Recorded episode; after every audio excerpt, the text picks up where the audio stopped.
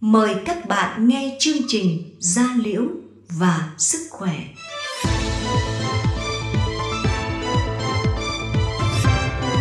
Da Liễu và Sức Khỏe.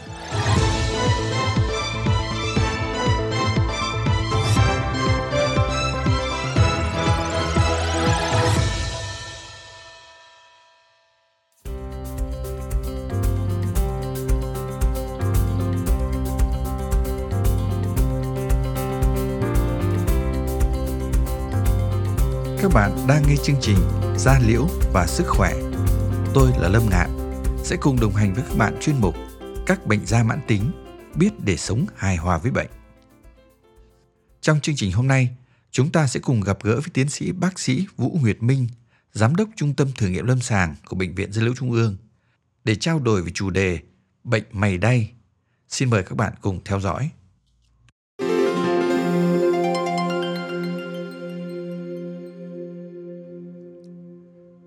Thưa các bạn, trong hai số trước, các bạn đã được nghe bác sĩ Vũ Nguyệt Minh cho chúng ta biết về bệnh mày đay là gì, đồng thời nguyên nhân của bệnh mày đay từ bên trong cũng như bên ngoài. Hôm nay, chúng ta sẽ theo dõi tiếp chương trình về nội dung những ai có thể mắc bệnh mày đay và cách quản lý và điều trị bệnh mày đay thế nào. Xin mời các bạn cùng theo dõi.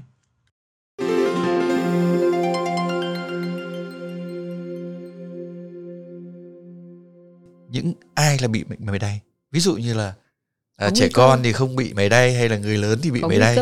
Vâng. Thực ra thì bệnh mày đay nó, như bác sĩ Nguyệt Minh chia sẻ ở phía trên ấy, nó cũng là một cái quá trình mẫn cảm và dị ứng, cộng với những cái yếu tố liên quan tới cơ địa, nghĩa là do gen. Thế cho nên là cái thời điểm mà bắt đầu bị lần đầu ấy, nó cũng đa dạng lắm. Thường thì những cái người bị lần đầu mày đay, nếu mà tự cơ thể bị, nó sẽ liên quan từ bé. Giống như con của bác sĩ Nguyệt Minh này là cũng là thực dạng bị mày đay này, bởi vì bác sĩ Nguyệt Minh cũng là người bị mày đay. Và bạn ấy bị phản ứng dưới một cái hình thức đấy là cứ lấy một cái vật nhọn, vật tù mà gãi nhẹ trên da là bạn ấy, cái tế bào mát của bạn nó vỡ và nó lại sinh ra một cái sần phù. Và người ta gọi cái tình trạng mày đay này là tình trạng da vẽ nổi. Nghĩa là cứ lấy cái bút vẽ vạch nhẹ lên da một cái. Người khác thì không đỏ, nhưng của bạn ấy nó sẽ sưng vù lên thành một cái nốt sưng có thể to bằng cái đũa. Thì bản thân cái đấy nó là di truyền, bởi vì bác sĩ Nguyệt Minh cũng bị cái đấy, cho nên là bạn ấy cũng bị. Nhưng mà và nó là một thể mày đay liên quan tới có căn nguyên, nghĩa là mày đay do vật lý, do vẽ nổi. Và những cái trường hợp này thì thường là sẽ xuất hiện từ sớm, từ nhỏ. Giống như là nhà bác sĩ Nguyệt Minh có 3 con thì 2 bạn bị cái tình trạng này. Nhưng mà cái tình trạng này nó có cần phải điều trị hay không thì bác sĩ Nguyệt Minh cũng không điều trị cho các con, bởi vì vấn đề là tư vấn cho các bạn ấy tránh các cái yếu tố vật lý mà gây ra cái tình trạng đấy thôi. Nghĩa là không gài gãi gì quá nhiều thì nó sẽ không nổi nốt lên. Nhưng mà có những bạn thì thậm chí là cùng cái tình trạng đó, nhưng mà chỉ sờ nhẹ thôi, có khi là người yêu thơm cái má thôi nó cũng đỏ lên rồi, thì cái đấy là phải điều trị rồi, đúng không ạ? Ví dụ thế. Thì đấy là những cái trường hợp mà nó căn nguyên, nó rõ ràng mạch lạc và mình tìm được. Còn đâu thì đa phần các cái trường hợp mày đay mạn mà chúng ta gặp ở trên các cái bạn khách hàng, bệnh nhân của bệnh viện, thì 80% nó lại không phải cái nhóm có căn nguyên này. Cái nhóm có căn nguyên này nó chỉ, trong cái nhóm mày đay mạn thì nó chỉ chiếm khoảng 1/3 thôi. Là có cái căn nguyên ban đầu thì thường xuất hiện từ bé. Nhưng còn đâu thì cái nhóm còn lại thì nó là tự phát. Tự phát là gì? Tự phát nghĩa là sao? Khi đẻ ra tế bào mát ổn, bình thường, không bị phản ứng. Nhưng sống dần cơ thể tiếp xúc với các cái dị nguyên nhiều và tiếp xúc với những cái yếu tố kích thích nhiều, hoặc là vì một cái yếu tố gì đó do gen, do cơ thể, đến một cái thời điểm nhất định nó mới xuất hiện. Thì cái nhóm này thường là sẽ xuất hiện vào tuổi thanh thiếu niên, đúng không? Ví dụ khoảng độ 20-30 tuổi, trưởng thành trẻ đó là cũng bị nhiều đó. Còn đâu thì cái nhóm này chiếm khoảng độ 80% đó.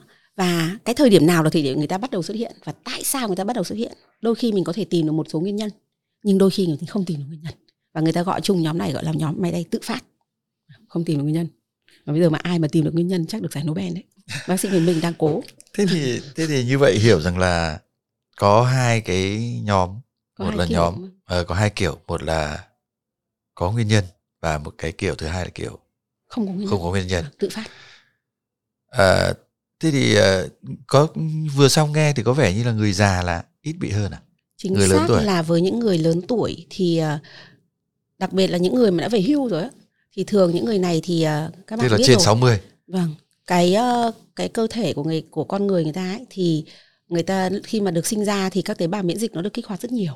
Thế xong rồi trong cái giai đoạn mà sống, bắt đầu dậy thì trưởng thành và đi làm là những cái giai đoạn mà cơ thể khỏe nhất. Mà khi cơ thể khỏe nhất thì các tế bào miễn dịch nó cũng khỏe nhất. Và nếu mà nó đã khỏe nhất rồi mà nó lại bất thường thì nó cũng biểu hiện bệnh rất là rõ. Đấy, giống như là những người thanh niên là mà bị virus là sẽ sốt cao hơn những cái người già là vì thế. Thế đến tuổi về già rồi thì hầu như những cái này nó đều kém đi, nó đều thấp xuống.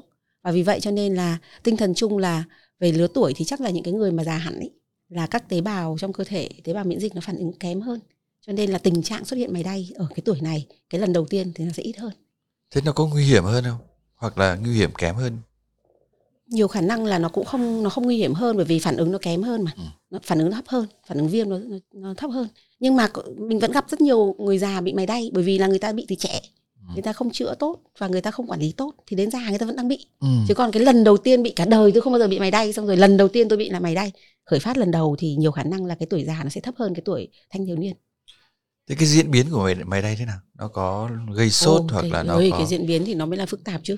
Cái diễn biến của cái bệnh này nó phức tạp ở cái chỗ đấy là đó là nó thất thường. Phải gọi chung một điều đấy là thất thường. Có thể là liên quan giống như người bạn của anh Trường á, đó là cứ đến mùa đông đúng không? Ảnh hưởng của nhiệt độ thì ông ấy bị mày đay. Đến mùa hè ông hết. Và dân gian người ta gọi cái này một cái câu mà đúng là cũng nói cũng đúng, đấy là ma tịt. Xuất hiện như ma và biến mất cũng như ma. Nghĩa là không dự kiến được. Mình chỉ biết là cái đợt mà nó bị nặng, bị kích hoạt nhiều thì có thể nó bị cả tháng. Thế xong rồi có khi nó lại yên lặng cả tháng, cả năm, xong đến năm sau nó lại bị. Mà tại sao nó lại bị kích hoạt thì cũng có như bạn của anh là còn biết là mùa đông nó hay bị. Chứ còn có nhiều người nữa không phải như vậy. Cho nên là đúng là cũng thất thường thật. Nhưng mà cũng phải nói là cái tỷ lệ mà mày đay mạn nghĩa là gì? Với cái tình trạng như vậy, thất thường như vậy nhưng nó kéo dài trên 6 tuần thì người ta gọi là mạn tính. Thì những cái trường hợp này thì thường là 80% không có căn nguyên. Đó, và lúc nào xuất hiện, lúc nào biến mất không hết, không biết. Nhưng mạn tính thì là chắc chắn. Nghĩa là ông đã bị một lần mà chuẩn đoán là mày đay mạn thì kiểu gì rồi không sớm muộn mấy hôm tới ông lại bị. Đó, cho nên là cái vấn đề dự phòng nó cũng là vấn đề khó đấy. Xin hỏi bác sĩ thêm là tỷ lệ những người mắc bệnh mày đay có cao không? So với dân số hoặc là so với những người đến khám điều trị bệnh ở Bệnh viện Da Liễu? Ví dụ như là cái tỷ lệ của Việt Nam thì bác sĩ Nguyệt Minh cũng đang cố gắng là trong thời gian tới là ra được cái con số một cách chính xác. Người Việt Nam hay là người châu Âu hay là người châu Phi phản ứng nó hơi khác nhau. Thế cho nên chắc là tỷ lệ nó khác nhau, tỷ lệ tham khảo nó khác nhau. Đối với người châu Á hay người Việt Nam nhà mình ấy, thì nhiều khả năng là thấp hơn của người châu Âu. Bởi vì là cái da của mình cứ gọi chung nó khỏe hơn. Cho nên là cái tỷ lệ bị mày đay thấp hơn. Nhưng thấp hơn cụ thể là bao nhiêu thì bác sĩ Nguyệt Minh đến bây giờ cũng chưa đưa được cái con số một cách chính xác. Và các chủng tộc khác nhau nó khác nhau đấy. Cho nên thời gian tới thì sẽ hoạt động quản lý thật là chặt chẽ và đến tới là mình sẽ phải đưa ra được cái con số này. Còn tuy nhiên thì một cái con số có các bạn có thể tham khảo đúng không ạ? Đó là trong năm 2022 thì cái số lượng bệnh nhân mà được chuẩn đoán là mày đay mạn tính. Tất nhiên mày đay mạn tính thì mới phải quản lý chặt. Bởi vì mày đay cấp thì có khi cả đời chỉ bị một lần thôi. Thế xong rồi 2-3 tuần nó hết thì mình không tính. Nhưng mà những trường hợp mà thực sự là mày đay và mạn tính nghĩa là trên 6 tuần nó không tự hết được, đúng không? Thì người ta gọi chung là mạn. Thì trong năm 2022 thì cái thống kê tại Bệnh viện Da Liễu Trung ương là có 1.500 bệnh nhân được chuẩn đoán là mày đay mạn tính. Chuẩn đoán một lần nghĩa là mỗi người tính một lần thôi, còn người ta vào nhiều lần thì không nói. Đó. Thế 1.500 này thì so với cái tổng số bệnh nhân thì bác sĩ Nguyệt Minh nghĩ là nó sẽ rơi vào tầm đâu đấy tầm khoảng độ 1-2%. Đó. Tuy nhiên thì con số chính xác thì chắc là chúng ta phải quản lý chặt chẽ hơn thì chúng ta ra con số chính xác. Nhưng mà các bạn lưu ý là 1.500 cái bệnh nhân này nhá, là nghe thì có vẻ ít đúng không, so với dân số chung thì không nghe không cao, nhưng mà nó có khỏi đâu. Đúng rồi. Nó không khỏi, năm sau vẫn chữa bằng đấy không? Đây mới là ở Hà Nội thôi đúng không? Một cái vùng nhỏ nhà mình thôi. Chưa còn kể các 63 tỉnh thành khác đúng không? Đúng rồi. Và cái còn chưa kể những con số mà chúng ta chưa thể thống kê. Đúng ạ, chính xác. Nó có bị nhầm lẫn với bệnh nào không nhỉ? Nhầm lẫn với bệnh nào? Mà thậm chí ngành y cũng có thể bị nhầm lẫn. Nhầm lẫn thì có lẽ là nhầm lẫn đấy. Bởi vì là chuẩn đoán thì nghe có vẻ tiêu chuẩn rất là rõ. Đấy là xuất hiện nốt sẩn, ngứa và mất đi trong vòng 24 giờ. Đấy, nhưng mà tuy nhiên thì các bạn sẽ thấy là xuất hiện nốt trên da xong mất đi trong vòng 24 giờ thì đôi khi muỗi đốt, đúng không? Côn trùng đốt cũng thế, đúng không? nhưng mà nó không phải mãn tính, đúng không? Thế cho nên là cái mà hay nhầm nhất thì chắc là nhiều khả năng sẽ là cái tình trạng gọi là mày đay cấp. Mày đay cấp là một cái tình trạng cũng y chang như vậy, cũng xuất hiện nốt như vậy và cũng mất đi trong vòng 24 giờ như vậy. Nhưng đôi khi trong cuộc sống con người, người ta gặp một cái vấn đề gì về một cái yếu tố kích thích nào đó và người ta bị một đợt mày đay cấp thì người ta chỉ diễn ra trong khoảng độ 2-3 tuần. Sau đấy nó khỏi và người ta không bao giờ bị lại cái đó nữa. Đó, thì cái đó là mày đay cấp thì nó hay bị nhầm. Bởi vì là côn trùng, đúng không ạ? Nó cũng sẽ có thể gây ra một cái tình trạng tương tự. Hay là dị ứng các thuốc men, dị ứng các cái chất ở trong môi trường, chất ô nhiễm nó cũng gây tình trạng đó. Và đặc biệt có một cái nhóm đấy là nhóm virus, nhiễm khuẩn virus, hay là cái đợt vừa rồi là bị cái dịch COVID ấy. Ừ. Đấy là rất nhiều người là bị mày đay. Ừ. Nhưng mà mày đay chỉ là mày đay cấp thôi. Ừ. Nghĩa là trong cái đợt người ta bị nhiễm COVID hoặc loanh quanh xung quanh cái đợt đó thì cái tế bào đó nó bị bất thường và nó sẽ gây ra tình trạng ngứa, ban, xuất hiện ngoài da. Ừ. Tuy nhiên thì sau khoảng độ vài tuần, đúng không, hết khỏi COVID thì nó sẽ tự nó thoái lui.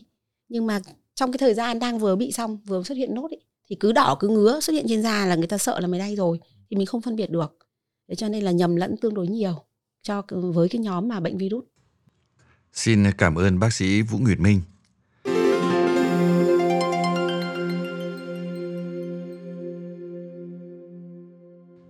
Các bạn thân mến, các bạn vừa được nghe chia sẻ của bác sĩ Vũ Nguyệt Minh về đối tượng mắc bệnh mày đay, các biểu hiện lâm sàng của căn bệnh này.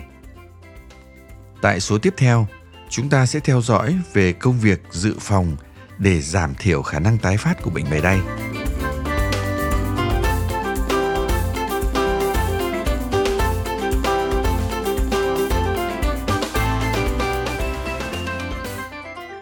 Chương trình của chúng tôi hôm nay xin được tạm dừng tại đây. Hẹn gặp lại các bạn vào chương trình sau. Thân ái, chào các bạn.